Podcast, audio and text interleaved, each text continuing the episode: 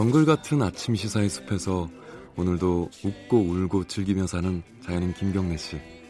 그의 하루 일과는 KBS 1라디오 김경래의 최강 시사를 진행하는 것으로 시작합니다. 어, 그런데 이게 무슨 소리죠?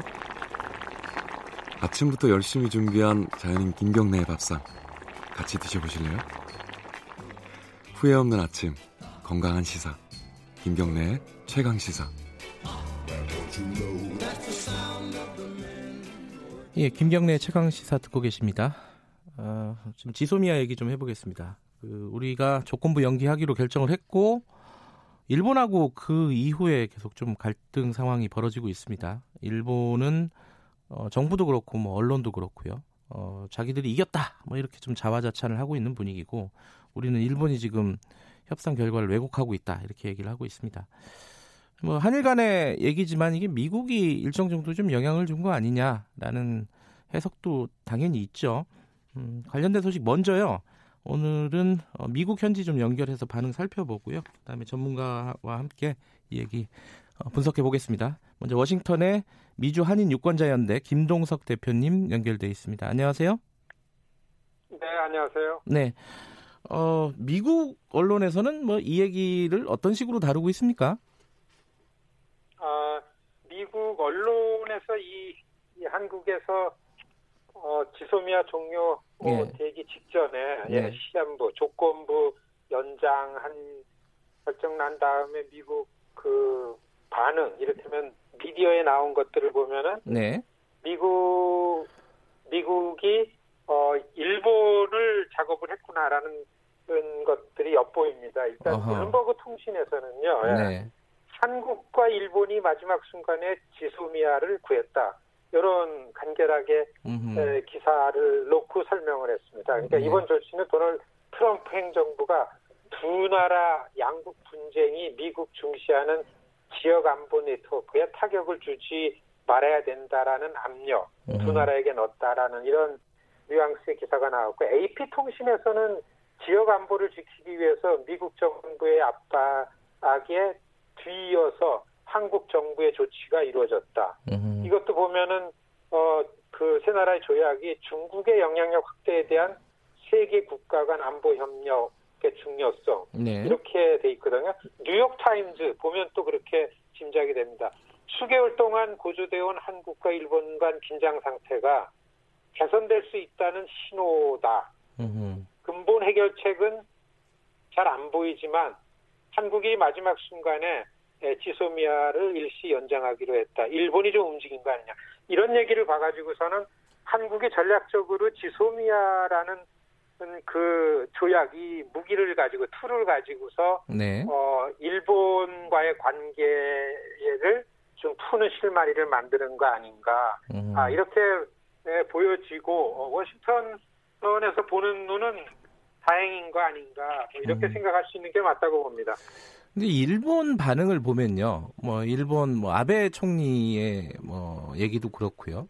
그리고 이제 일본 언론들의 반응도 그렇고 이게 뭐 한국이 미국의 압력에 굴복해서 일방적으로 양보를 했다 이런 뉘앙스로 계속 얘기를 하고 있어요. 그 미국 쪽 반응은 그렇지는 않군요. 그렇죠. 예. 사실 사실 그 어, 한 3일 전에 한국의 3당 대표가 워싱턴 방문하고 돌아가는 게 제가 이인영 대표를 만나서 이인영 대표 얘기를 좀 들어봤습니다. 네네. 그 의회의 그 공화당 상원은 공화당이 다수당이니까 공화당 지도부의 얘기를 엿듣는 게 중요한데요. 네. 어, 그 지소미아 종료 어, 시한 인부 연기하기 전전날에 상원에서 한국의 지소미아라는 중요성 때문에 이거를 그 효력을 정지시키지 않는 게 좋겠다라는 결의안을 외교위하고서 국방위 그리고서 전체위에 하루 만에 통과시켰습니다. 네. 그 통과를 시킨 공화당 지도부 얘기를 듣고 이인영 대표는 뭔가 미국이 일본을 움직인 거라는 분위기를 받았다 이런 얘기를 들을 때는 아 이 워싱턴에서 보는 시각이 오히려 맞구나 이제 이렇게 볼 수 있는 게 맞다고 보고요. 다만 다만 네. 이거는 그 동안에 나온 진행 과정을 보면은 사실 지소미아라는 거는 한국이 이 들고 나온 겁니다. 왜냐하면 강제징용 문제 때문에 계속 아베 권력이 말을 하다가 백색 리스트에서 한국을 제외하잖아요. 네. 그거를 갖고 오면서 그걸 연결해 가지고 수출 규제, 수출이 규제가 나오니까 한국에서 지소미아 사실 지소미아는 미국의 아젠다입니다. 한미일 군사 아, 한국과 일본 협정이지만 미국이 나서서 만드는 거기 때문에 네. 이거는 미국 이익에 직결되기 때문에 미국이 공개적으로 이야기할 수 있는 명분이 있지만은 이 강제징용이라든지 통상 문제, 한일 간의 문제는 미국이 공개적으로 얘기하기는 어렵습니다. 미국의 원칙은 네. 두 나라 간의 분쟁에 미국이 안 끼어들기 기 때문에 그렇거든요. 그러니까 네. 지금 이렇게 지소미아 종료 연기된 거에 대한 한국 입장은 일본이 움직였기 때문에 다시 실마리가 풀어진데도 불구하고 미국이 일본에게 영향 준 거는 미국이 공개적으로 얘기하기가 되게 어려운 상황입니다. 음흠. 이거를 2015년도 일본군 강제 유한부 마찬가지입니다. 그때도 만일에 박근혜 정부가 좀 끝까지 합의를 하지 않고 갔으면은 미국이 일본을 압박을 할 수 있는 그런 분위기로 갔었는데 그때 저는 그걸 직접적으로 관계했기 때문에 좀 아쉬웠는데요.